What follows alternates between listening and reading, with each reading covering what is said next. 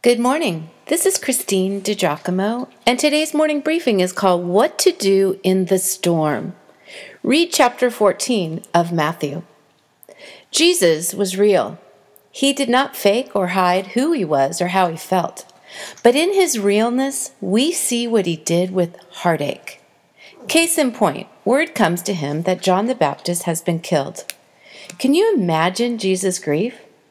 After all, not only was John his cousin, not only had he announced the coming of the Messiah and then baptized him, Jesus said of John, Of all who have ever lived, none is greater than John the Baptist. When Jesus heard about John's death, he withdrew by boat privately to a solitary place. He got on a fishing boat to be alone, to do what he did regularly, but especially when in anguish he went to the Father in prayer.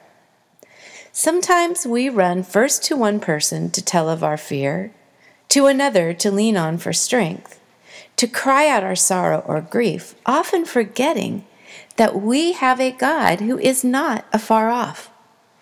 We have a God who is moved by our prayers to Him and willing to act on our behalf. Regularly, people look up and think, God, are you there? Do you see what is happening? How could this happen if you love me, if you really care? The disciples had a similar thought when they feared for their lives, caught in a violent storm in the middle of the night on the Sea of Galilee. Where is Jesus? We need him now. I mean, at Jesus' instruction, we served folks all afternoon and evening, feeding them, walking up and down the grassy hillside, when Jesus told us to get in a boat and head for the other side. And now, a storm? Where is Jesus now when we so desperately need him? Mm-hmm. We are afraid, and this storm might just get the better of us. Where is Jesus? You have questioned too. Where is Jesus when I need him so desperately? Matthew paints a clear picture of the exhausted disciples. Immediately after this, Jesus insisted that his disciples get back into the boat and cross to the other side of the lake while he sent the people home. After sending them home, he went up into the hills by himself to pray. Night fell while he was there alone. Meanwhile, the disciples were in trouble far away from land, for a strong wind had risen and they were fighting heavy waves. About three o'clock in the morning, Jesus came toward them walking on the water. When the disciples saw him walking on the water, they were terrified. In their fear, they cried out, It's a ghost! But Jesus spoke to them at once. Don't be afraid, he said. Take courage. I am here. Some may think, Come on, the men are on a lake.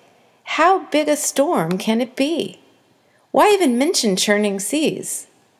Fact is, the Sea of Galilee is very large and sits close to 700 feet below sea level.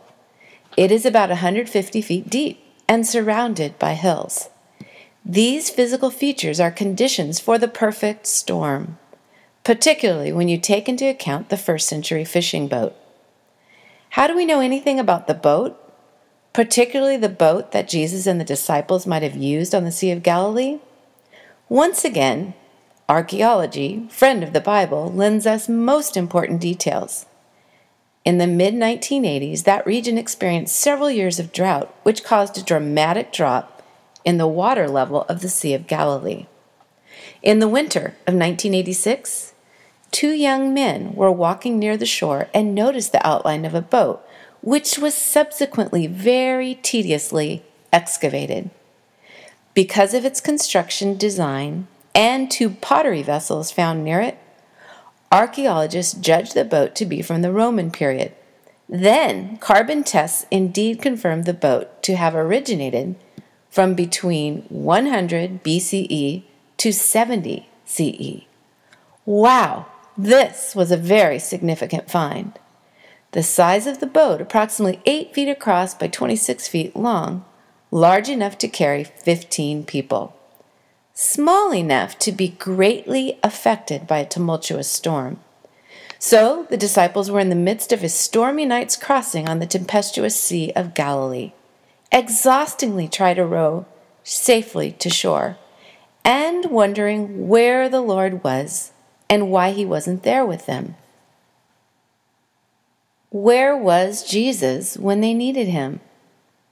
Not far off and not unaware, because in due time Jesus came. He came quite unexpectedly to his disciples that night, walking right across the tops of the waves they were battling. As soon as they heard his voice, they calmed down, and so did the storm. Jesus knew what his men were up against. He knew they were in a storm, that they were worn out and worried too.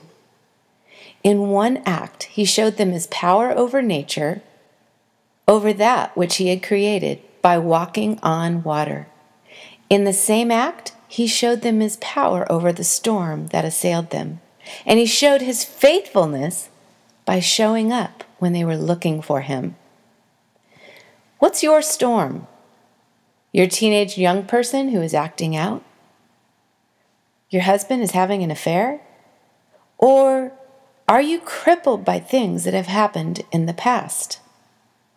Read this paragraph again and personalize it.